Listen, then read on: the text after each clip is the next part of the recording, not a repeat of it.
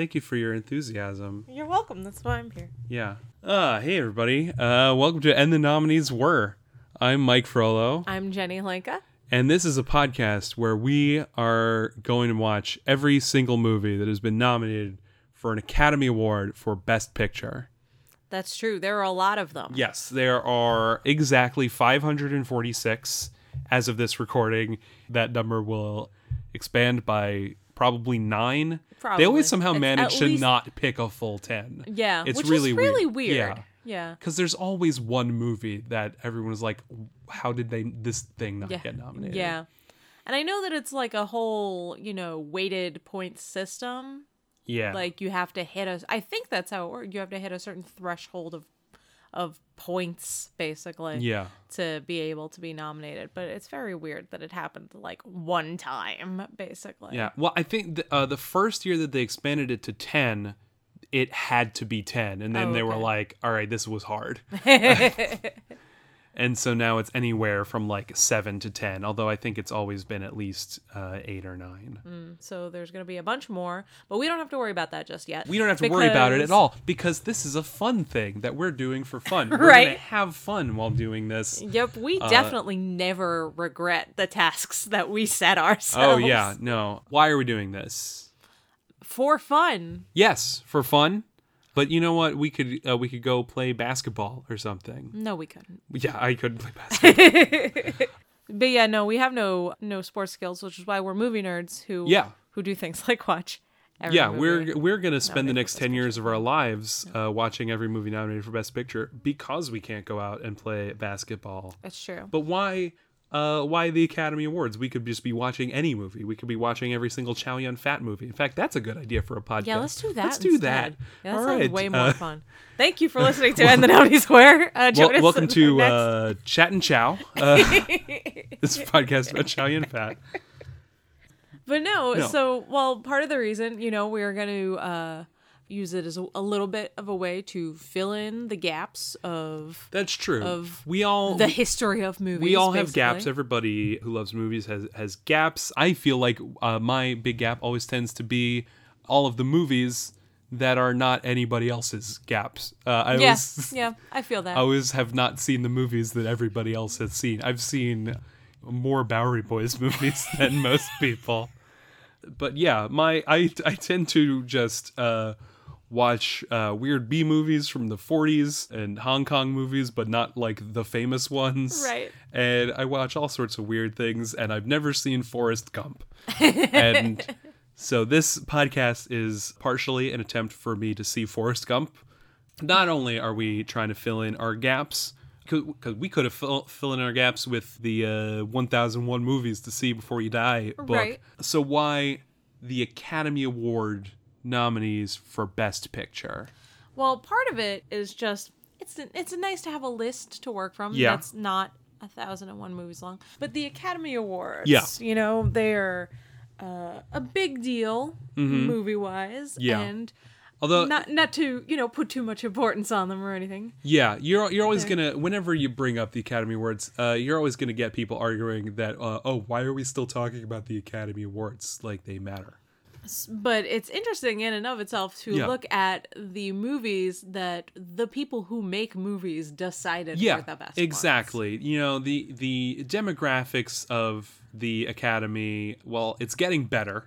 I'll Mm-hmm. say that. You know, long for a long time it's been you know an old white people club, but so has Hollywood. True. the The Academy is for better or for worse Hollywood. Right. the best picture nominees they're not always the best movies they're not even always good movies mm-hmm. but they they're representative movies Yeah. One of the reasons we want to do this, we want to try to, you know, have a little context for what Hollywood was like in these different times, but we're no historians. no uh yeah we're not historians we're not critics although we're going to criticize these movies That's true. We're we're not just professionals, you know. yeah we're We're just enthusiasts. yeah we're enthusiasts we're fans we're not fanboys uh well- no i'm not a fanboy about the movies Okay. I guess that's fair. or, or maybe i am i don't know am i A little bit. I might be. Movies are great. Movies are great. Ah. All right. So we've talked about uh, why we're watching the Best Picture movies. Right. Uh, how are we going to do it? One at a time. Well, yes, it's really the only way to watch movies. yeah, I that's do not recommend uh, watching more than one movie at the same time. I've tried it. Believe me, I've tried it. I think if there were a way to watch about 10 movies at a time, you would absolutely do it. Only 10? We're watching these movies one at a time. yep. Uh, we're talking about them one at a time. That's right, the more that important is part. more important. That's probably what I was getting at. Yeah, we're watching these movies uh, one at a time, and we're not going straight in order, earliest to latest, or even latest to earliest, because true. I, I don't think that would be fun for anybody. You know, we can't say like, stay tuned in two years when we when we finally talk about a movie that you've heard of. Right. No, we're we're jumping all around. We've got we've got on some one year at a time. Yes, we're focusing on we're doing little mini series one year at a time. And we thought we'd start it off right with 2017. Last year, it was uh it was an alright year for movies. There's some good ones. There Good are ones. some there are a couple great ones. Yeah, there's some really uh, good movies, and we decided to kick the year off right with a little movie called Darkest Hour. As you may have surmised, uh, we have never recorded a podcast before. This is our first time recording a podcast. We are not professional comedians or writers or anything. No, that's true. We're just uh, enthusiasts. And so uh, we don't know what the hell we're doing. And so when we recorded the first few episodes, we had crappier microphone True. and we were feeling awkward about introducing the show. Oh, the more things change. so we just sort of uh, set down a microphone and just started blabbing. True. I edited it down. It should be entertaining now. Yeah. we hope. Uh, yeah, we hope you enjoy Mhm. our discussion of Darkest Hour. Well, Mr. Churchill said, Mr. Churchill said, you gotta fight the bloody battle to the very end. There, it's hard to follow the plot of this movie, like to retell it because it's just people in rooms having the same conversations um, about about five or six times until the things happen. It, it felt like real time, like just waiting for Dunkirk to happen halfway through the movie. Yeah. So- So, do we want to start with the making of this movie? I don't really know much Yeah, I about don't the know much about movie. the making of I do know this movie was this movie was written by a guy named Anthony McCarten, who he started out apparently as like a playwright in New Zealand in the 80s and 90s, and he adapted some of his plays. He wrote and directed a couple movies, and then he became a novelist around 2000 and then some of his novels were made into movies and that seemed to start this new phase of his career where he's now writing screenplays Are But- they all like historical? yeah so far Okay. they've all been like aside from the things that he's adapted of his own uh, work his own novels uh, the first thing he wrote was the theory of everything and then this was the next thing to be produced i don't know if he's written anything else uh, he's got a movie well he also he wrote bohemian rhapsody which is coming Oh, out this hey, year I'm hyped for that. yeah It might be terrible, but I'm hyped for it, it- anyway. I think it's going to be pretty terrible. Uh, I don't know. It may it might be great. The thing that bothers me about this is there's a lot of precedent for like biopics of musicians and stuff to like name themselves after like a song or an out like a very important thing. Right. Uh, but like calling your Johnny Cash biopic "Walk the Line" that has a lot of thematic resonance to the movie. True. Calling your Queen movie "Bohemian Rhapsody" means nothing. it's just literally the most famous song by Queen. You know, I think that there's arguments for and against that. One, yes, because like, what does that song mean? Nothing. Nothing really. Yeah. Uh, but two, you know, the title itself has a lot of like it, it's evocative. Mm-hmm. You know what I mean? Maybe they're saying that Freddie Mercury is a bohemian and and he's rhapsodic. Yeah. No, I don't know. Sure. I don't know what they're trying to say. I don't, but but still, it it you know there are emotions associated with it. I don't know. It just sounds grand. It sounds like Yeah. they're gonna tell you a story about a man and he did some stuff. Yeah. yeah. I, I yeah. Uh, just hearing the name Bohemian Rhapsody it makes me think that this is going to be a movie about characters who engage in actions. Yep. That's exactly what it means. That's what I think when I Yeah. hear it. Yep. I'm like, oh man, some people are gonna do some stuff. Yeah. But anyway, he also has another movie supposedly also coming out this year that I've heard nothing about called The Pope. Uh, it's just called The Pope. Great That's- name, very that- evocative. When I hear the name The Pope, I definitely think this movie is going to involve at least one pope. At least one. Yeah. Presumably the other one, the only one. This this is actually about uh, the current pope. Oh, okay. Uh, Jonathan Pryce is playing Pope Francis. All right. It's yeah, good I can casting. see that. That's pretty and good. uh, Anthony Hopkins uh, is playing Pope Benedict. That's also good casting. Yeah. Yep. Uh, although they should have just gotten um, Ian McDiarmid. You know, everybody's gonna be thinking it. They should have just done it.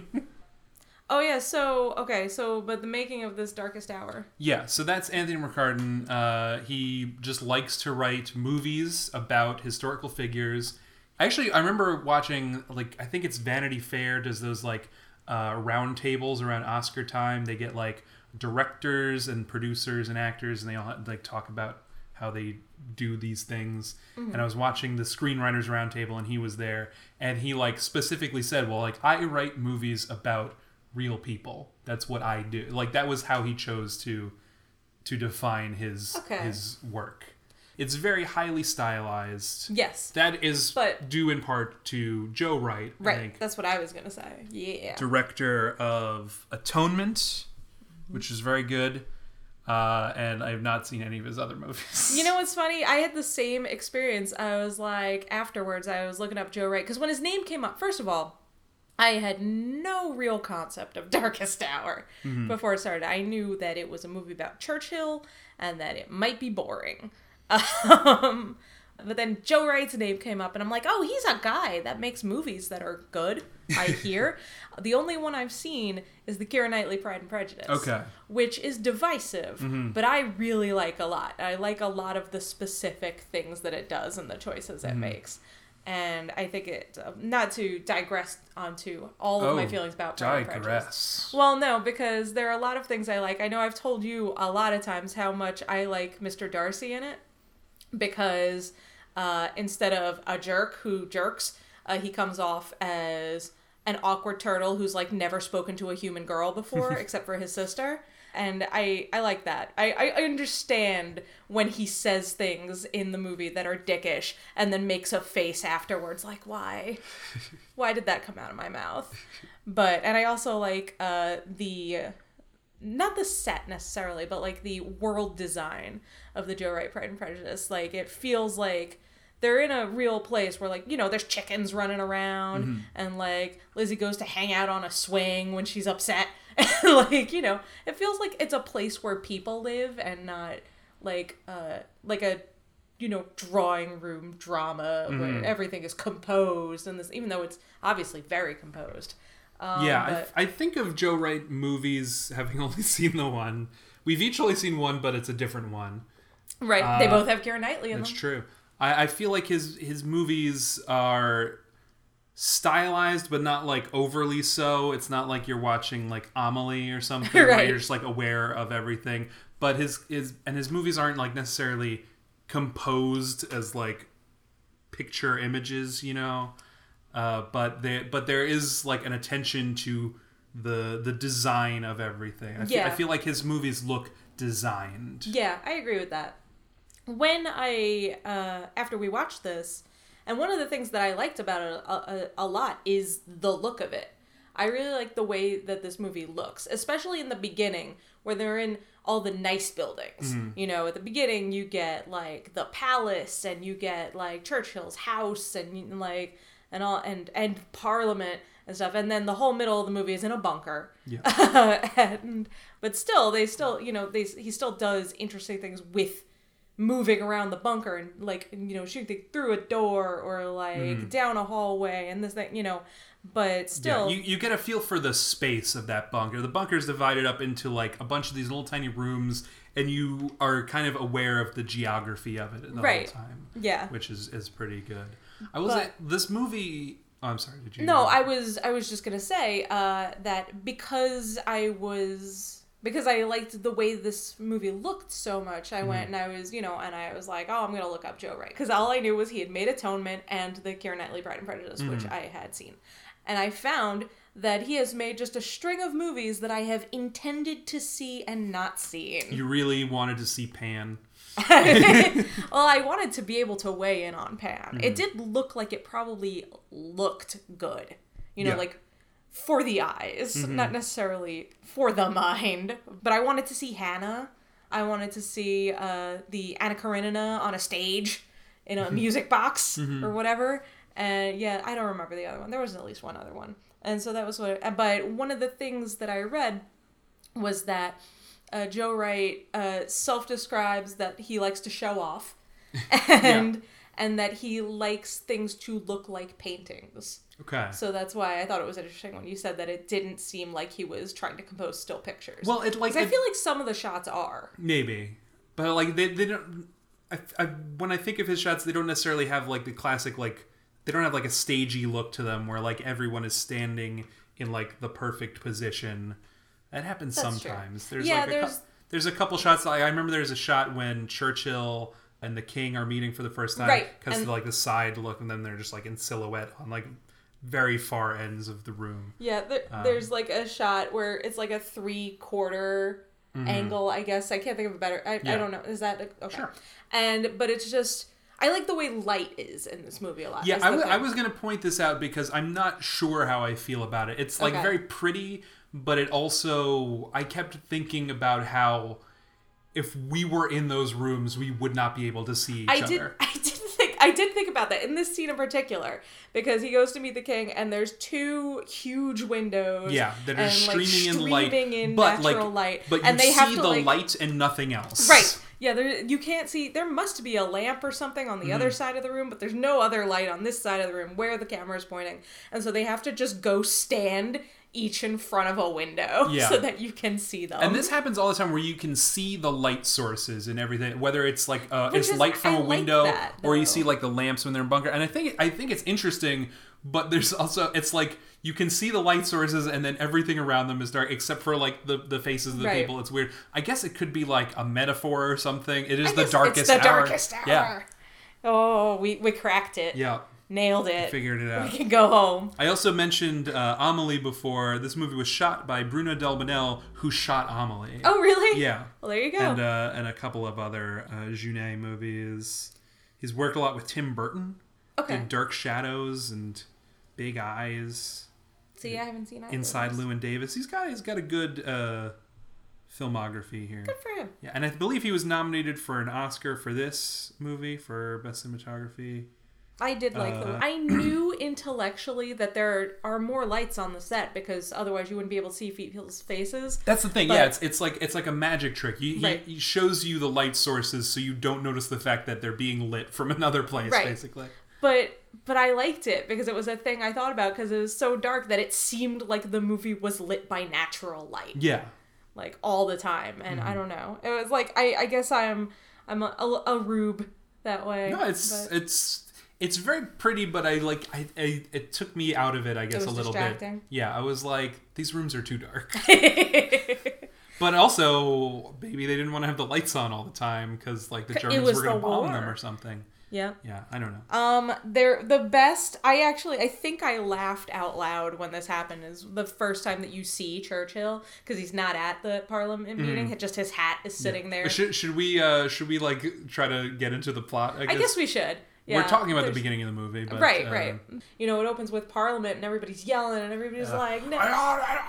Everyone's like waving Everyone's like, their, "Right." their papers. Yep. The the people yelling wave uh, rolled up papers in their hands, and the and the people who are in favor of stuff wave their handkerchiefs. right yeah Uh, yeah it's it's very subtle yeah, that's definitely uh, yeah. This yeah, Parliament is very subtle. It's a very subtle movie. place. Yeah. But that was my first thought when the movie started, and everybody's yelling about how they want to get rid of uh, Neville Chamberlain and stuff.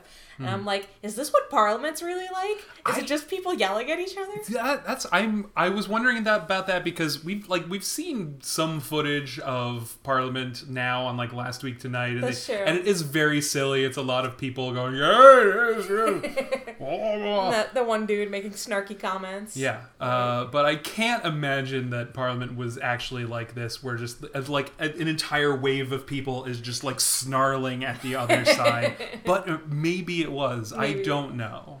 I like that because they talk about, and I don't know anything about the parties, but there's their party and the opposition party, Mm-hmm. and they seem to all be sitting on direct opposite sides of each other, Yeah. Mm-hmm. like like it's a cage match, like, and as I like, is that how it would actually work? I wonder about these things. Is that how it works in Congress? Do they sit in? I assume they sat by place, you know, or I don't something. know how they sit do in they Congress. do they just sit where they want? They go sit with their friends, like No, they have. I know they have assigned desks in Congress because when they vote, you, they vote by actually pressing buttons on their desk. Oh yeah, and that's Yeah. what that's when they've talked about like people who don't bother to show up for work and they get their friend to vote for them. Mm-hmm. Yeah, which seems illegal. but uh, going back to the the the accuracy of this Parliament scene, I was reading about this movie on Wikipedia, and there's a section about its like accuracy or like criticisms against the movie, and it's very diplomatic. It's like some people have. Uh, have uh, criticized certain scenes in this movie as being unrealistic, and then it goes on to list what sounds like the entire movie. It sounds like this entire movie was just made up completely. yeah, that I don't remember, but I remember reading that I didn't know another Churchill movie had like just come out uh, with Brian yeah, Cox. yeah, I remember And- that happening, but yeah, just it just went away. I Right. don't remember. Yeah, apparently that one is about Churchill at the end of the war. Okay. and uh and their uh, it's a very short wikipedia article so i don't know very much about it. But their um historical inaccuracy section was much more scathing. It was like there was a quote like from a historian who was like i've never seen a book by one person whose job this is get so many things wrong basically so yeah so there's that i guess it's maybe more accurate than the other one but i don't know that for sure Yeah, I don't know. I'm I'm going based on the opinion of Wikipedia, which, as you always, as you always know, will never steer you wrong. But yeah, the the movie starts with a scene in Parliament, and again, they're just in like total darkness, Yeah, yeah, it's true. uh, and they're yelling about how Neville Chamberlain uh, was doing a very bad job Yep. at being prime minister, and they were going to force him to resign. And yeah, there, there's like it seemed like they already knew who was going to be the pick. Uh, That it, they knew it was going to be Churchill, even though nobody seemed to, to want it to be Churchill Right. on their, their own Yeah. party. That was actually uh, that's the line that I like because he's not there. He's Yeah. not at the meeting, and and somebody's like, "Why isn't he here?" And he's like, uh, something like, he doesn't want to be at the scene of the crime Yeah. or something. I don't know. He does. Uh, yeah. I thought the words "murder weapon" were in the sentence, but but then I was thinking about. it, I'm like, that can't. That, I can't think of a way to make that make any sense. But yeah, then they then uh, they cut to um, Winston Churchill's house, Churchill's house in like complete disarray in the morning. But apparently, it seems like it's always this way every Right. morning. Yep. Everybody's like scrambling around to make this uh, large man very happy. Yep. Uh, but he never is. No, he's never happy, not once. And then the new girl is there. Yeah, Lily James Is that Lily James? Yeah. I never from uh, I from Baby Driver. I don't ever recognize her in anything. This was the only other thing I've ever seen her in. Um, she was Cinderella. I haven't didn't seen see it, but but I the, unless that's a different Lily. No, it's Lily James. I'm pretty yeah, sure. Yeah, no, she was Cinderella. yeah. But I- and I always think I'm gonna. She's not in the Shadowhunters movies, right? That's a different Lily, or the the one, the one movie they made. it Lily Tomlin? Yes, Lily Tomlin in City of Bones. it's a, I think it's a different Lily. But yeah, and she's the new girl, and she's the new personal secretary, and they're trying to get her accustomed, and there's no way she's ever going to be prepared Yeah. for for this enormous troll man. Uh, yeah, and, and so you they, they introduce Winston Churchill like sitting up in bed in, in like very low light, and yeah, it, it's Well, that's what I was gonna say. The first time you see him, it's just a shot of a dark room, and then his face bursts into red because he just lit a match, and Yeah. that's the light that they give you. That's Yeah, what- and- and that's why like- I was gonna bring it up. And it's like before you realize that uh, the whole movie is shot like this, it's almost like they're introducing like the Elephant Man. It's like like don't, don't ever look at me. I thought because the light was so red, I'm like, is he the devil? What are they trying to say? Yeah. And I and this is this is the introduction scene for Winston Churchill, and he just sort of is yelling indistinctly. Yeah. Uh, which is a great introduction for this movie. I'm pretty sure I understood everything that he said in this movie, but it was a struggle. It was a struggle. I, I, yeah, I didn't feel like I missed anything important. No. But if you ask me to tell you any specific thing that he said, I'm not sure that I Yeah, could. I do remember in this scene he starts yelling at this girl, "Single space." yes, Single space. she had been warned. Yeah. To be fair, it was one of the like three pieces Mm-hmm. of information that this guy gave her, and she immediately forgot it. So, and she was like, somebody else had said it, and he's like, and you didn't change it. Ah, and then she runs away. um, which is understandable. Yeah. And then only comes back because she's the person who intercepts the telegram from the palace. Mm-hmm. Yeah. Oh wait, does that mean though because if he's already getting the telegram to go to the Paris to the Paris to the palace that they had the scene because there's a scene where Neville Chamberlain is having dinner with like all his party friends and that dude uh who literally it took me a long time to figure out his name but it's Halifax Halifax. Yeah. yeah okay yeah I heard it as Holly Fox the first time and uh, Halifax. Yep. And uh and then later on I kept confusing him with other people in the movie and then I'm like, nope, he's the one with the weird accent. Mm-hmm. And then it turned out he had the same weird accent as the king, and that was even more confusing to me. so um, Yeah, this this movie is a lot of middle-aged uh, white British men Yeah. um, who all talk in the upper crust uh, voice. they got the, the weird time. W noises, and I don't like it. I don't like it. It may it's unsettling to me. They should not talk like that. they should they should get speech therapy like that man. Like like the one the guy who's in the movie. Yes, exactly. See, I tied it together. Yeah. No, I didn't. um, but yeah, but they have dinner together, and they're all like, "Well, who's gonna be the guy?" And they're like, "You should be the guy, Lord Halifax." And he's like, "Nope, I'm not ready." But Mm-hmm. like, why? If he's just gonna spend the rest of the movie plotting to them become the guy, Yeah, it's does he just not want to be like nakedly ambitious? Maybe I don't know. This this movie it like sort of alludes to the like backroom politics of these deals and stuff, which is is kind of which is interesting. I find like it's like po- political maneuverings quite interesting, but it just sort of references them and it doesn't really get into it because that's not the story. The story is Winston Churchill, but doesn't he doesn't do anything. He doesn't do anything. This movie. He, I mean, he does stuff. He makes yeah. decisions. This movie is but this movie takes place over like five days. Essentially, well, five days once over it like gets a going. month. Yeah. Once it gets Uh, but yeah. this movie is kind of frustrating to me because there's so many parts that are interesting. So many. Uh, it looks very nice, and it's about a very interesting time in British history specifically. But at the end of it, there's like no story. I don't know Yeah. who. I don't know who Winston Churchill is at the end No, of this movie, true. and the movie's about him. Yeah. He just sort of stands around and is like, "Well, we've got to fight the Germans," and people are like, "Why?" Uh, with, and like we now know that there's a good reason you should Yeah. fight these Germans, but his his rationale for most of the movie is like they're bad. right. Yeah. And it's like, yeah, everybody else, like the whole plot of the movie essentially boils down to.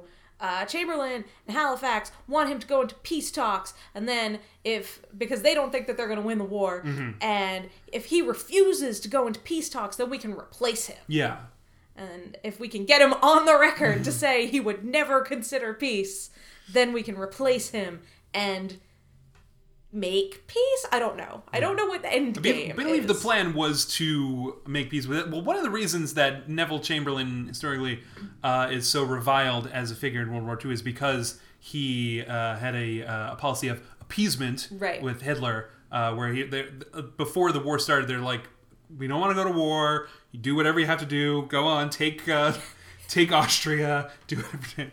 You want the Sudetenland? You got it, buddy. Just don't come over here. That's fine. And then he just starts taking every other country, and they're like, uh, eh. I think it's very interesting. And speaking of somebody with no historical knowledge, Mm-hmm. it seems like maybe the UK was okay with this because you know they were just going around the world taking countries anyway. It's true. At this time, they were a gigantic uh, empire. And I read a review of this movie that's like, you know, this whole movie is portraying uh, Britain as this tiny island nation fighting against big thing, but like they had they owned Canada and India Yep. and probably someplace in the Middle East that I Yep. can't remember. They- maybe like E- still Australia at Egypt, that uh, point. yeah, Australia right? definitely. Yeah. Uh, yeah, they had a. I mean, to be fair, none of that stuff is right next to uh, Europe, True.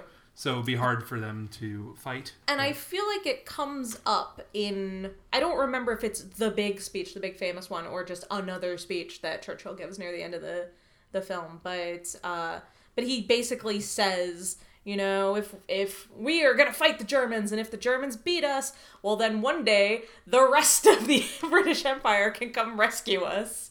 You know? and I was like, yeah, yeah, they're all out there.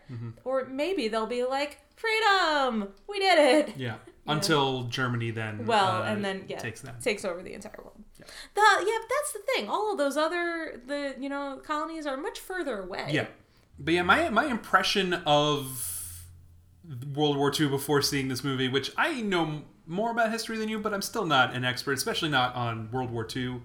Uh, but my impression was that leaders of Parliament specifically wanted Churchill because he had experience leading an army, and they were Okay. they wanted to prepare for war. Right. uh, and he had experience in the those departments as you know Secretary of War or, or whatever he was doing. He was in the army as a young boy, Okay. and uh, and yeah, and I guess Neville Neville Chamberlain wasn't. I don't really know. Yeah.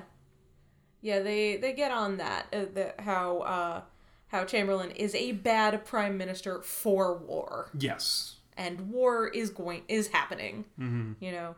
Uh and i think that that's the thing too is like um is that his side keeps being like well but we can make it peace. And and churchill's like no it's war. It will be war.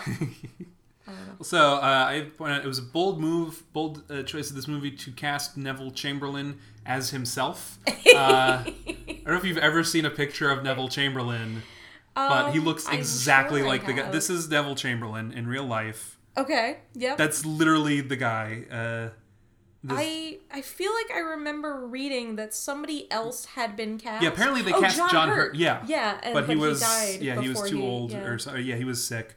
Uh, yeah, look look at Neville Chamberlain and the guy they cast as Neville Chamberlain. He's like a little It's- older, but he looks exactly the same. That is pretty impressive. Yeah. Yeah, he's like the baggy face version of that picture. Mm-hmm. Uh, whereas uh, you get a picture of Gary Oldman uh, as Winston Churchill, and then Winston Churchill, and you know the thing that bothered me about this movie, uh, Winston Churchill specifically, is the the makeup. It's it's an impressive makeup job. Sometimes you forget he's Gary Oldman, Uh-huh. I and then he start and then he starts yelling, and you're like, "Yep, that's Gary Oldman." It wasn't even that that would do it. It would be they would get a close up and his eyes would yeah, peek you, out, yeah, and I'd be like, "Oh. Yeah, Gary Oldman's in there." But the thing about the makeup of this movie is they make his head look much fatter than it actually was.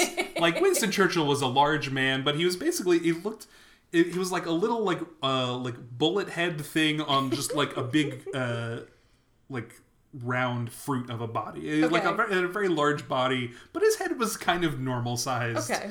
And and in this movie, when there's a close up, you see like his enormous neck that's like bigger than his head, and it's it's grotesque. Yep, and he's just running around in his dressing gown. You know, isn't there? There's a scene where he's like giving instructions or or dictating or something like while he's on the crapper. yes. Yeah. Mm-hmm. I think they make a Or- crapper joke. or well, yeah, Or well, you know, joke. there- there- they make does- a turd joke, right? I don't remember. Maybe. Yeah, there's a point where he's like doing something on the toilet, but there's also a point where he's dictating a speech like while he's in the bath. Right, Uh, and then right. he's he like warns his Yeah, secretary. coming out. I, I, I, I, it's something like uh, I'm about to exit in the natural way. oh yes.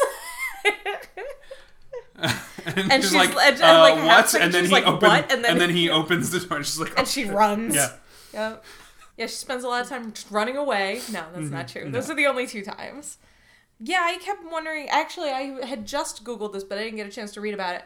I kept wondering about the girl who's like the secretary because she got like a little bit about her. She doesn't seem. She seems like she's just there so that there's a woman in the Mm-hmm. Yeah, movie. it seems at first But- like they're going to make her a much bigger character than they do, Right. and and yeah, you know, like it seems like she's gonna be like your viewpoint character Yeah. in the first scene. It's like, oh, this is how an average person interacts with Winston Churchill. Mm-hmm. yeah, and then but, she like, goes away for like half an hour, Right. and then she pops up. Uh, it does seem like they have a, a bit of a relationship more so Yeah. than anybody else that he uh, works. That's with. true. So yep. So she's a real person. Hmm. It says she was not Churchill's secretary at the time of this movie in real life. Great, wonderful. Yeah. Uh, Uh, she did not. start. Yeah, she did not start working for him until 1941. Uh, in the film, her brother was said to have died during the retreat to Dunkirk. This is also fictional. So- Yeah, the, you uh, this this movie was just made up, which is Right, fine. right. it's fine. Uh, Yeah. I don't necessarily mind. And actually, my favorite things, Her brother was a pilot, Okay. though, so that's real. my favorite moments of this movie are probably the ones that are the most fictional. Yeah, that's true. Uh, and I kind of wish they had maybe gone even further, not tried to. Well, I mean, like not they. They're clearly not going for historical accuracy Right. at all. Um, but I don't know.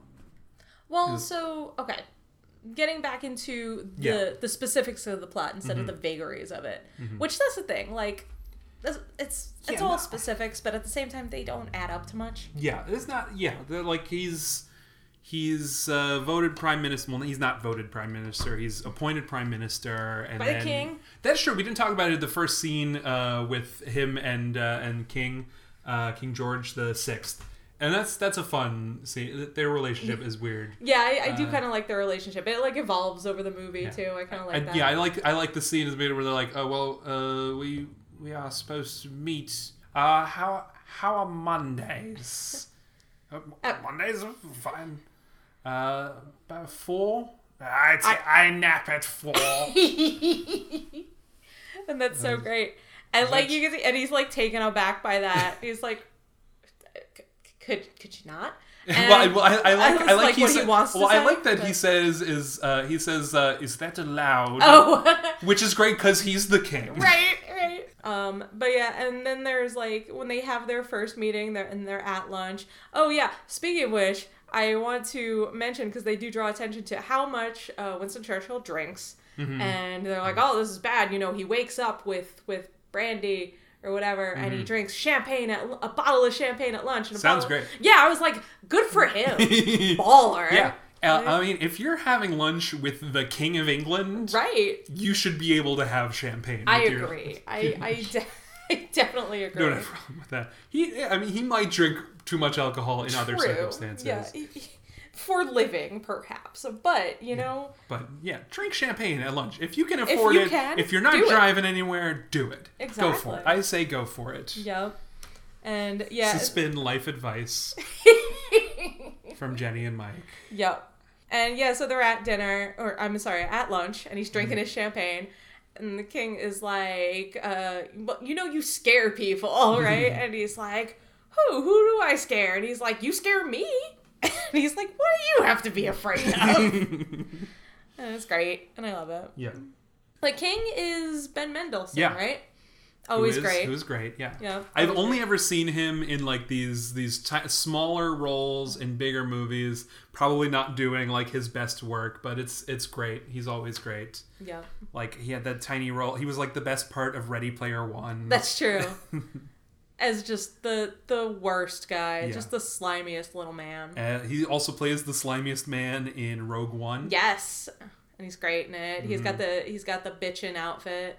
It's great. He has more style than Darth Vader. I'm putting that on the record. Yeah, I'm looking at his other, and I have just not seen a lot of these movies. He's in Dark Knight Rises. I always forget that. We watched a bit of that the other day. That's true. He was yeah, that's right. He was a jerk in it. Yeah. I it was I guess the He's very good at playing first- jerks. the first thing I had ever seen him in, and I had no recollection Mm-hmm. of the fact that I had ever seen him before when I saw Rogue One. Basically, Yeah, he. I mean, he's an Australian actor who has had uh, quite the career in Australia before uh, being in big movies. Now he actually started as like a teen actor. He was. Oh, Almost, really? He was almost. He he was like the Australian version of a teen idol or something. Like he was. that's crazy. He was like this young punk in a bunch of movies. Okay. um, and like an adorable young punk. Yeah, I do want to know what Australian teen idols are like. You know, I want to know what are the things they value and elevate in their youth. I mean, here, here's just a, a picture of him in an early movie called The Big oh Steal. oh Steal. my god, this is it's a lot to take in. He Yeah. looks like Paul Reiser in that picture. Mm-hmm. It's it's a lot.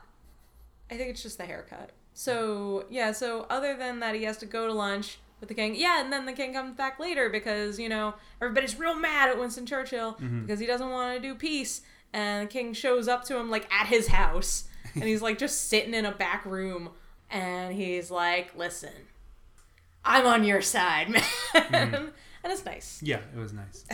that reminds me of like a problem that I think about the that a problem that this movie has with like the narrative. Oh, did you just? Well, I was just, no, I just remembered because I was like, uh, because on the one hand, I'm like, why does he say that? Why does this happen suddenly? But then I remembered that he says he's like, if you scare me, uh, you scare Hitler, mm-hmm. and he's like, and we need somebody who scares Hitler. But uh, like a thing about like the narrative thrust of this movie is this is always a problem with like historical movies like this where it's like will he be able to to win the war? Yes. yeah, Uh, we know. But like that's fine. Uh, you, you don't need to make a movie suspenseful, you know, or anything. But the the like the character arc of Winston Churchill is just like, will he be able to uh, lead the nation? And like, yeah, he can. We know that. Uh, Will, and and- will man who is right prove he is right? yeah. Yeah. And I feel like there needs to be some other thing there that he's uh, like, you know, overcoming Right. or or ju- he's ch- just changing in some way. Yeah. He doesn't really change. It's like No, he spends the whole movie being uh, obnoxious, and then like for twenty minutes near the end of the movie, he's like, "Ooh, I wonder if I'll get to keep being obnoxious as prime minister." And then, spoiler alert, yes. I feel like that's maybe because there is no way to build in a character arc. Yeah. But I wonder if that's a little bit what they're going for when they with the scene in the in the underground. Mhm. Which is my favorite scene. Yeah, it was my favorite scene too. Yeah. Yeah, where he just just gets on the train and just makes friends. Yeah, with- yeah, that's my favorite scene. That's what I meant by like th- that's like the most fictional scene in the Yeah, movie. yeah. uh, but it's it's the yeah, I best one. definitely looked up whether or not that happened, and of course Yeah, it didn't. No, of uh, course it didn't there- happen. There's no evidence that he ever rode the subway. but maybe he wouldn't have told anybody about it. No, he would have told everybody. he would have told about everybody. About, I rode the Yeah. subway and today. I spoke to the common man. to the common man. Yep. yeah.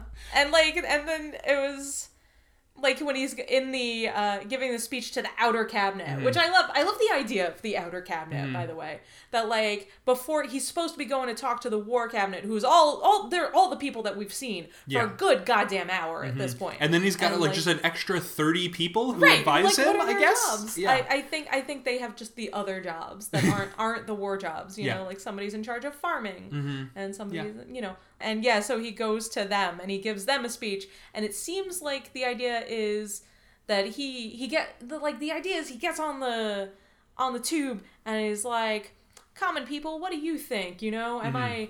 Am I fucking up? Should should we make peace? And they're all like, "No, never. We'll die in the streets, choking on our own blood." Well, that's what he says later on, right? They don't say that. I Something don't know. like that. Yeah. Um, oh, they say we'll fight with brooms if we have to, Mm-hmm. and yeah, and so he like is like bolstered by this, and he goes to the outer cabinet, and I think that he, and like he has their names, like the people from the subway, written on a matchbook, Mm-hmm. Yeah. so that he can tell the these people I spoke to real people, and these Mm-hmm. are their names. They really exist, and I definitely didn't make them up. Even though he then made like we literally just watched that scene. The things he says they said are not the things they said. Yeah, said. he just makes up and everything. that made me crazy. like, why bother to write down all their names then? What kind of liar are you, Winston Churchill?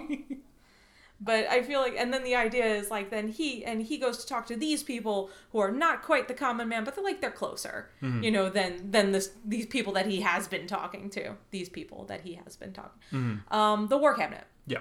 and they're also all like, "Yeah, we're gonna die, but we're gonna die sticking it to Hitler."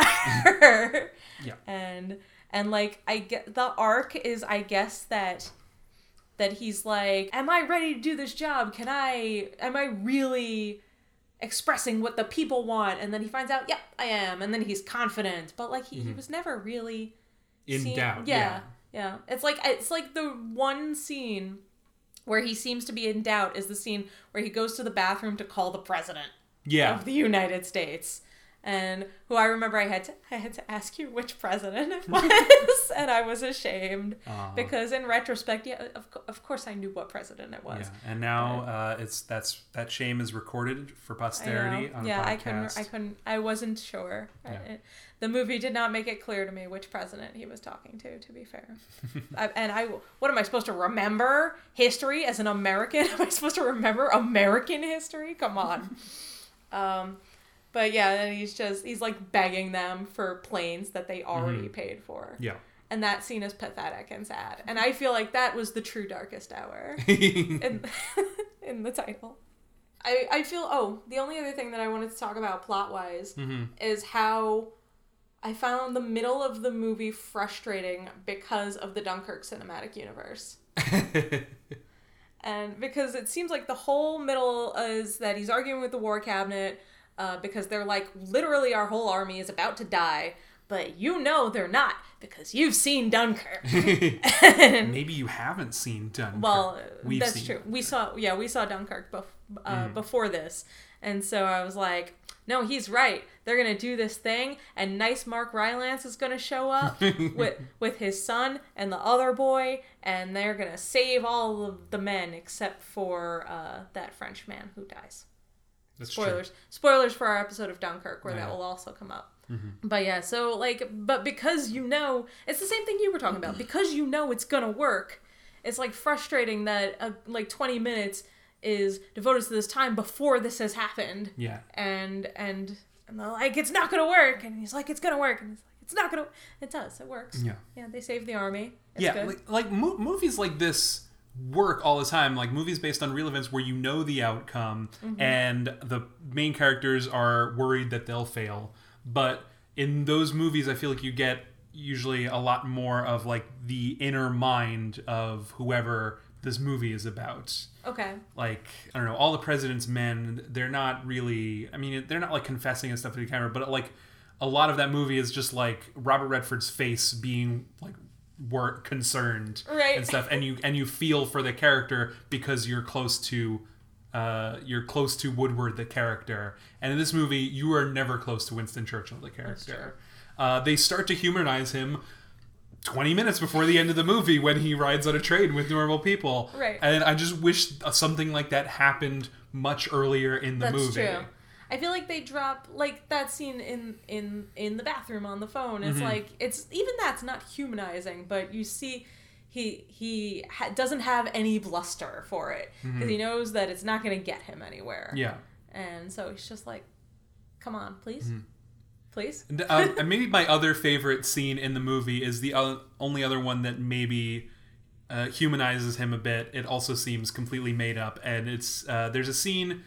You know, Winston Churchill has his famous uh, V for victory sign Right, that he right. always flash to the cameras, and you see him in an earlier scene, like like trying it out a little bit. You're like, Uh-huh. hmm, maybe yeah, this will. he saw somebody do it in the newspaper. Yeah, uh, and so he d- decides to do it, and he takes a picture where he does a V for victory with the hand turned outwards, Yep. which is a notable British uh, sign of it's it's basically the finger in Britain. And his secretary pulls him aside uh, to say, uh, "Well, there." Um, and he's just like, "Out with it, go! I, I fought the Boer Wars. I know." Uh, uh, the language of the people, and uh, and she's like, uh, well, sir, it, um, the the way that you did it sort of means um, up your bum, and and he goes up your bum, and he just And he bursts just out laughs. laughing, Yeah. up your bum, and he just he, he, he's so delighted uh, Yeah. by this, and and I thought that this was amazing, yeah, that was pretty great. I did like that a lot. and he just walks away down the hallway, just going up your bum, As you would. yeah. Yeah, and that's nice. Yeah. And and he changes it. Yeah, so he- he- to the peace sign. he which is, is now the peace sign. Yeah, true. Yeah, when did it become the peace sign? Was it the the 60s, 60s, probably? yeah. Okay. I don't know. Hippies. Yeah. Maybe they decided to specifically co-opt this symbol of war. You know, that make makes it a a lot of sense. peace. Yeah. That was what I thought, but but you articulated it first. Yeah. So I get to Instead, I just instead I just mumbled hippies, like that was a complete thought. Yeah. Oh, you know, I did think of one other scene that I wanted to mention, which is the one where uh, he is going live on the radio for the first time, Hmm. and uh, and is in this tiny little room with the with the red light bulb. Yeah. And uh, And the, and the whole scene is just lit with that red light bulb, so you just see there's like a close up Well- of his whole entire face That's true. that is just red. That's true. Um, but I was thinking uh, just before that, you know, before he's going live and he's still writing his speech, Mm-hmm. and and the dude is like hovering over him, like we're gonna be we're gonna be live. It will be. And he's like, a live." moment, please, sir. Yeah. and he's yelling and that stressed me out so bad. I I was intensely stressed out watching that happen. And then when the light goes on, he just doesn't talk at 1st and Mm-hmm. everybody in the room is like, like yeah. I, I I just found it very stressful, and I wanted to draw attention to that. Yeah. I know my insight. Yeah. Is that it was stressful. Yeah, my insight is scene built for tension. Yeah. Is tense. Although it did also come up, I remember when I was reading the historical inaccuracies that then when he's giving his big speech at the end, Mm-hmm. uh, it shows like the king and his wife and stuff listening to it on the radio, except like it wouldn't have been on the radio live. Yeah. That because he was talking to Parliament. Yeah. Though I there is a recording of that speech, and I don't know if he then just like repeated the speech that he gave to Parliament later for the radio because it was such a good speech, or I don't know the situation there, but I have heard uh, the original recording of, of Churchill giving this That's the speech. one where we will fight them on the beaches. We will fight them on the beaches. We will fight them on the land. We will fight them on the sea. Which that Yeah. speech, if I remember right, that speech We is shall also never at the, give up. That speech is also at the end of Dunkirk, right? Probably. like I'm not hundred percent sure, but It's- in my memory, it's playing like over the end where like Tom Hardy is setting his plane on fire. Yeah, and it's the it's like the most famous speech that Winston Churchill ever gave, and it's also very much tied to uh, the Battle of Dunkirk because it's the speech Right. they gave because Dunkirk was such a humiliating loss Hmm. for the British that it really seemed like they were done for, and he's like, "Nah, fuck that." Uh, that's ba- basically that's the I think that's the resounding theme of that speech is fuck that, Yeah, you know, fuck I, that, fuck you Hitler, fuck all y'all. We are gonna do this shit. We are gonna run this shit. I kept expecting in this movie for somebody to invent "Keep Calm and Carry On," and then I was disappointed when it never happened. I think that uh, that should be its own movie. It will There you go. win Best Picture for some reason. It will star somebody in heavy makeup as a poster. Gary Oldman Gary again. Yeah. His eyes are the the E's. Yeah. Yeah, just peeking out. So I guess uh, we just let's get into uh, Uh, get I finally s- get into the movie. Oh, you know, we never did uh, mention how there's the subplot where where like, oh, we can get him um, for not talking peace, and uh, yeah, well, and, we like, yeah, you mentioned it at first. I did want to bring up. Uh, I had meant to bring up uh, later. I thought because I thought we were going to go through the whole plot of the movie, and then we didn't. Well, It's- we didn't really need to. No, uh, uh, but I I liked how you know they're, they're well. We didn't talk about. There's like five scenes of them just in the war room, Mm-hmm. like this whole cabinet trying to find out. What, but but they all sort of blend together in your Right. head. It's all everyone else is like, uh, Mr. Prime Minister. Uh, we we are losing this war. Yeah. We have all to of our surrender. men will die. Yeah, and he's like, really think we should keep fighting though? Um, but yeah, they're, they're all like that, and then they they decide they're going they- to trap him in this and by in saying that he will never consider these peace talks, and Halifax sort of leads him into it.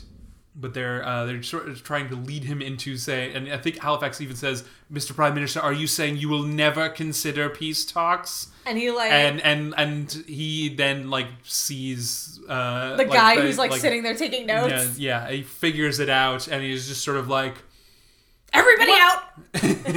no, that's what no, that's what he does then. At that point, he's like, Everybody out of the room. Mm-hmm. I want to talk to this guy and this guy. um but no, it's later on that uh, he he finally agrees to the peace talks. I think after uh, they set up the, the the diversion at Calais, and that is how you pronounce it, right? Calais. Or, I always pronounced it Calais in my head because I never knew it was a place. Let's talk about that. The- When I was a kid, I, I know it's a place now, obviously, but uh, I the only place I had ever heard of it was in the novelization for the Disney movie The Three Musketeers. And uh, so yeah, I, I wasn't sure it was a place uh in the way that you aren't when you're a child. Yeah. And so yeah, and then I learned it was. Good story, right? Yeah. But anyway, so he sets up the diversion uh, to to get them out of Dunkirk, and then when they like bomb the like remnants of army that are left there, I think that's when he agrees to the peace talks. Mm-hmm. Yeah. if I remember right. I don't know.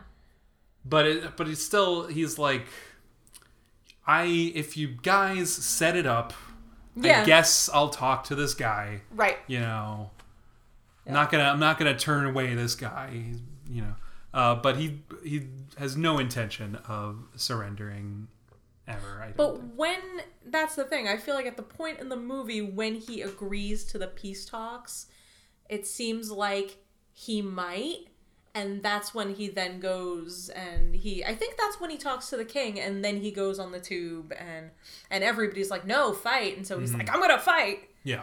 Yeah. That's that's the plot of this movie basically is like Winston Churchill is like let's fight and everybody's like you shouldn't fight and he's like maybe I shouldn't fight and everybody's like no fight and he's like let's fight that's it that's the whole plot Yeah.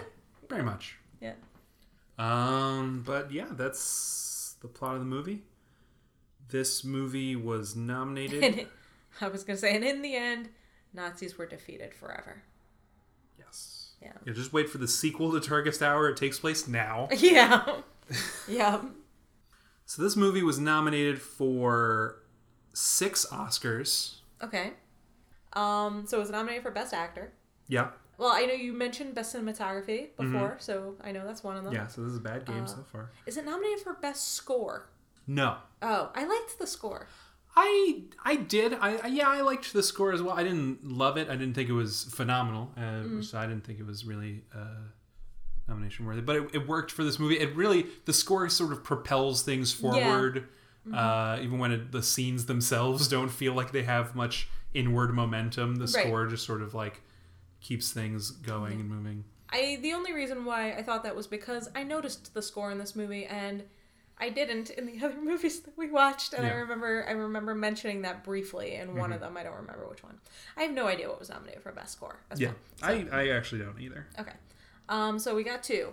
Uh, is Joe Wright nominated for this? No. Okay, I didn't think so, but it was worth a shot.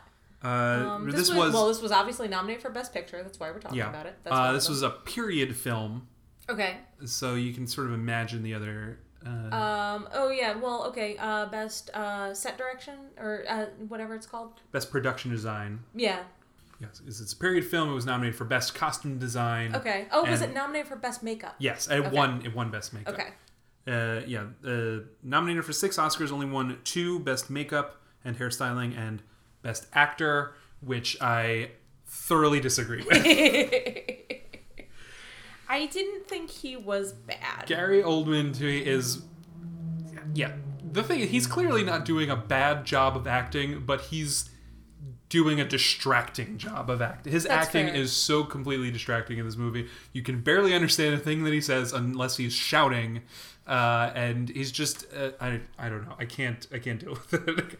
I didn't hate it, and I like it was. I felt weird that I didn't hate it because everybody has been. It's hilarious because this is the performance that won Best Actor, but everybody has just been shitting over all over it all year, and so I was prepared for it to just be unwatchable. But like, you know, I, I forgot it was Gary Oldman. Uh, it was just a man in a little dough suit, and uh, You know, uh, this is sort of a, a meme, uh, a, a Gary Oldman meme is like he's always like unrecognizable in all of these movies, Mm-hmm. and I would counter with no, he's not. yeah, I can always tell it's Gary Oldman. yeah, I I agree with that. He In does- what movie is he unrecognizable? Well, well, there- supposed I mean, besides this, where he's literally covered in makeup. I mean, well, another thing where he's uh, covered in makeup, uh, Bram Stoker's Dracula in the no, early he's parts. he's Gary he's- Oldman in that movie. yeah, well, in, in the Even early when his face is a big bat. Yeah. Um.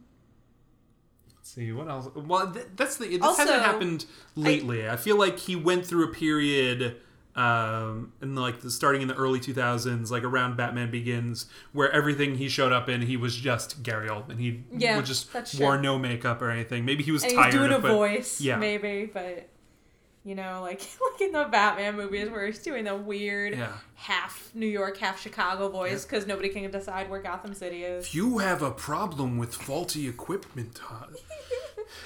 trying to think of other movies. I've never. I Oh, haven't you seen too many of his earlier movies. Now that I'm Uh, looking at the other people that were nominated for Best Actor, oh yeah, who who was it? Give it to Um, me. so he was up against Timothy Chalamet, which Okay. we haven't gotten to that one yet, so I can't speak to That's that. That's true. Uh, Daniel Day Lewis.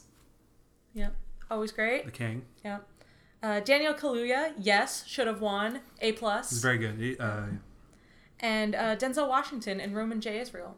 hmm, which yeah, I haven't Yeah, seen. We haven't seen, but he's supposed to be real great. Yeah, yeah. Well, I, I feel like this gets into the cliche that oftentimes uh, the award for best actor is really the award for most acting. Yeah. and Gary Oldman is definitely acting the most. Actually, it's kind of interesting because uh, of these movies that I have seen, uh, these are all You know- very restrained performances. No, I was going to say Daniel Day Lewis is also acting a lot.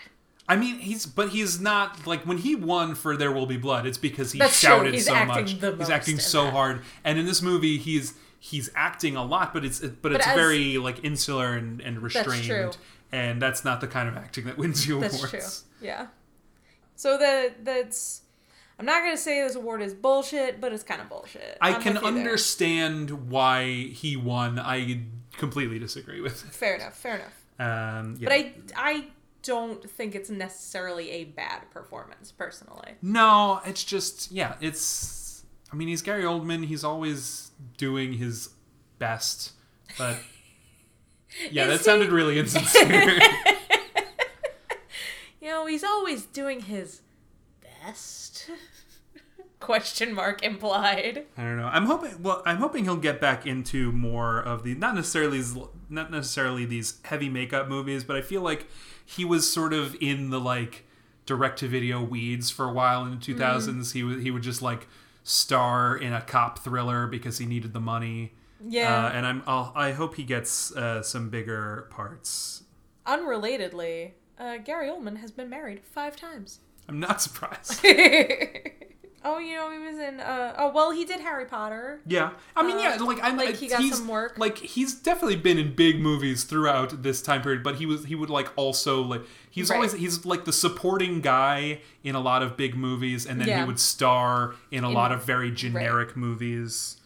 And so I hope he he'll be starring in some bigger Yeah. movies. What I was even going to bring up wasn't Like, even that; it was Tinker Tailor was what I was oh yeah, up. he did it. Yeah, But- that was. was- There's Uh, a section on his Wikipedia called "Career Slump 2002 to 2003."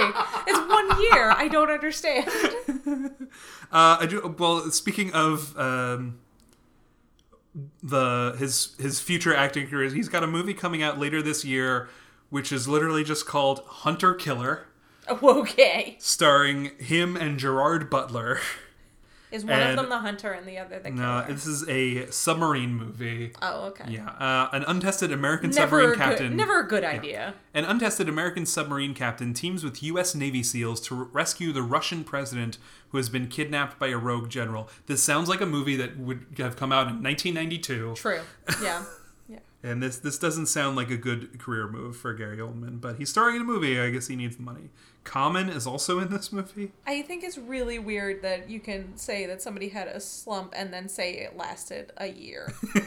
that is very dumb. I would argue. And then they're like, in 2004, he was cast as Sirius Black. Like, yeah, cool. yeah. Alright. I would argue he continued to have somewhat of a career slump you know. in in various ways. Uh, I would argue that he makes good movies and shitty movies. Yes, that's that's he the doesn't. thing. He doesn't care that much. Yeah, maybe. Just wants I mean, to hang out and act. Did did they uh, say that his slump was in 2003 just because that was the year he starred in the seminal motion picture Tiptoes? I think uh, you know. I, it's not what they say, but I think it's what they mean. noted uh, dwarf rom com Tiptoes. I like this. Uh, there's a quote about Tiptoes. It says, uh, Lisa, Nes- eh, Lisa Nesselson in Variety described his work as, quote, astonishingly fine.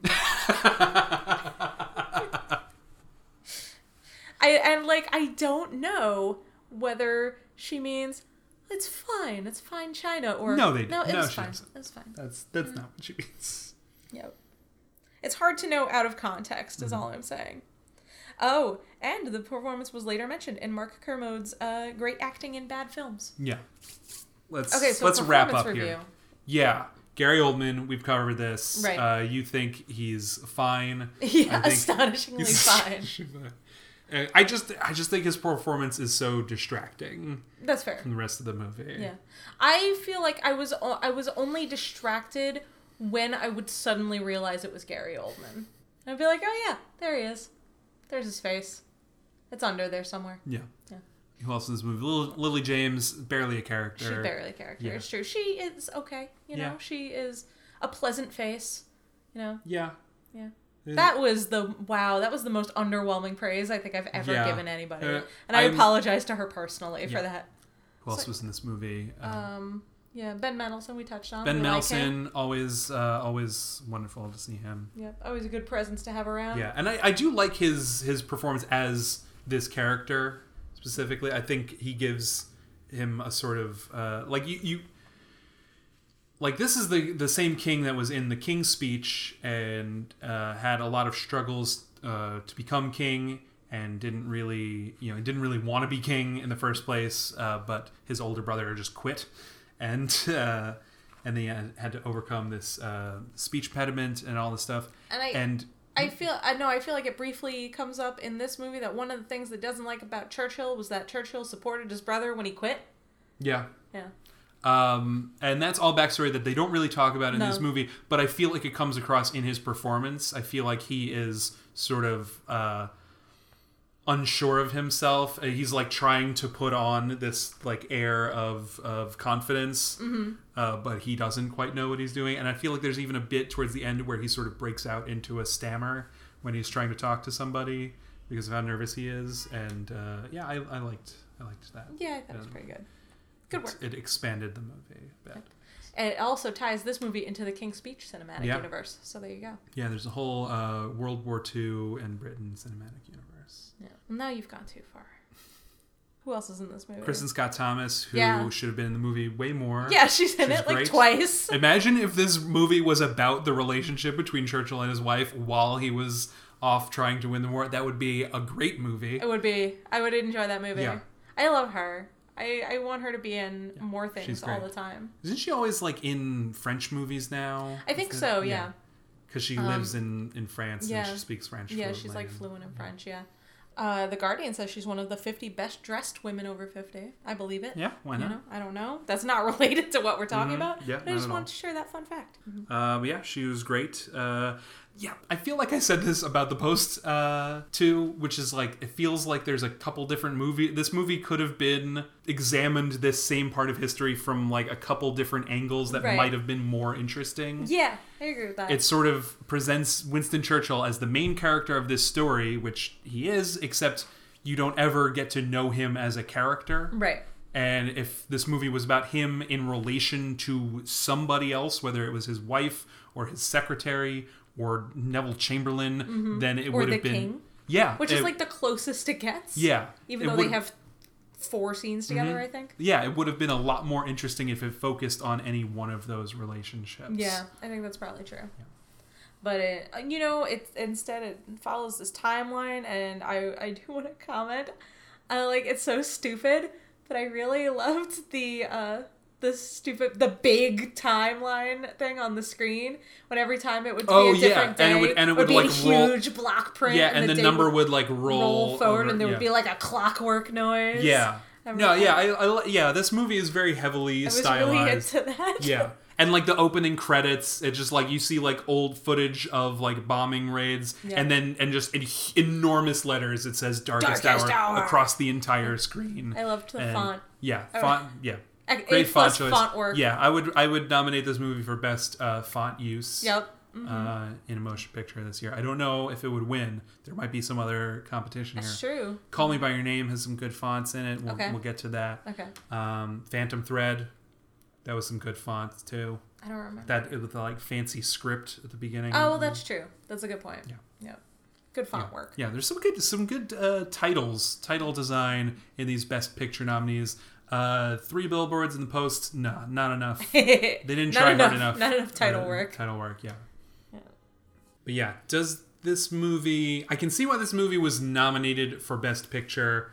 Uh, because it, I mean, it's a war movie. Right. It's got a flashy performance. Yep. It looks nice. Yeah. Does it actually deserve to be one of the 10 best movies of the year? Probably not. Yeah, I don't think so. Yeah. I mean, we didn't see more than 10 movies that last well, year. that's true, but that's but- one of the reasons why we're doing this podcast. Yeah, exactly. We want to see. We're like, eh, you know, if we have to go see all of these good movies, and Oscar is gonna be like, these are the best ones, you'd be like, well, I guess we better see those Mm-hmm. Yeah. ones. And do we feel like we should have watched another movie instead? I don't know if I would yeah, I don't know if that I would go that because far. yeah, that's, that's a that's a silly thing. You know, to. I watched this to movie- any particular. I watched movie this movie way. by myself, uh, just trying to catch up on the Oscar season, and I was really bored for Mm. the entire time. Uh, but sometimes that just happens when I watch movies by myself. Mm-hmm. I feel like when I watched it with you the second time, I appreciated it a lot more. I still don't think it's a very good movie, but I think it's better than I thought it was uh, initially. Um, I was asked after I watched it um, whether I thought it was any good, and I said it was hard for me to say because I don't watch movies like this very often, and so and I didn't, I couldn't articulate that at the time, but I think what I meant is that somebody is telling me a historical story, and like I know what happens in the end, but but I I find it interesting to watch this historical story acted out for me. Yeah. I mean, I think that's kind of that's a little bit the point of it. Like Yeah. it, it doesn't which which is why it's kind of a shame it doesn't work as history Right. because it's all made up. Yeah. But yeah, I don't know. It's it's worth watching, I think, Right. if you're into movies like this. Yeah. And Yeah. if you are not, just skip it. It's not Right. if if war movies are a slog for you, don't slog through this. Yeah, it's true. Although it's less of a war Yeah, movie. it's not quite a war more of a. Mm-hmm. people arguing in back rooms movie. And uh, if you like lighting, watch this movie. Yeah, this movie is very interesting cinematography. I don't know if I love it, but it's it's striking. It's it's cinematography you notice. Yeah. Well, I well actually to get specific about that, sometimes when people say, "Oh, like the cinematography in this movie is great," a lot of times they're just like, "That's a pretty shot," or "This camera move is really cool." This one. It's specifically the lighting. I think Yeah, the lighting is that's true. amazing in this movie. Mm-hmm. And you know, the term cinematography can get kind of murky. Like, uh, how much of this was the cinematographer? How much of this was the director? Right. And I think this one, because the lighting is so striking, that's the cinematographer's job. He's playing with light, and Bruno Mm-hmm. Yeah. is really like, uh, yeah, it's it's really beautiful lighting work. Mm-hmm. So yeah, Yeah. So that's Darkest Hour? yeah, that's Yeah. it. Yeah, I guess that's it. Yeah. Do we want to do any of that bullshit uh, rate review and subscribe? Okay. You know Well, what? If you should- enjoyed listening to this, why? Um, but but also, That's how you sell things. yeah, if you enjoyed uh, listening to this, why not tell other people that you enjoyed listening to this? Yeah, that would be the nice thing to do. Tell a friend. Tell uh, iTunes about it. Tell your neighbors. Mm-hmm. Don't tell your neighbors. Don't like go on knocking on people's yeah, doors. like unless you're this. already friends, in which case they count as your friends. Yeah. Yeah, but don't don't. yeah. So tell your friends. Um, if you did not enjoy this podcast, tell your enemies about this podcast. Tell them you heard about this really great podcast. Yeah. And then they'll listen to it and be like, ah, Yeah. that son of a bitch got me again. Yeah. Yep. This this podcast is great revenge for everybody. You know, that satisfies me, honestly. This is how I'm going to look at it from now on. I know how much if anybody, revenge. Yeah, if anybody hates this podcast, please tell your enemies, and it will fulfill me in my Yeah. soul, in my deep longing for Yeah. revenge. This went on for way too Yeah, long. we've gone too far. Yeah. Okay. So we'll use like Um, half of that. Yeah. Uh, that's it. This is the end of the, the podcast. Yeah, please remember to rate, review, and subscribe. Come Yeah. back n- next time when we will probably be talking about "Call Me by Your Name." Yeah. I don't- you know I'm not entirely sure I'm going to record uh, release these in the order that we recorded That's fair. Them. Well, we'll be talking about another, another Oscar movie, movie. yeah. Yep. It will have come out Mm-hmm. um, in the year 2017, Yep. and that's what we have to say about it right now. Yeah. So yeah. Thank you. Bye. Bye. We shall defend our island on the land and on the sea. We shall fight them on the beaches, on the hills, and in the field. We shall fight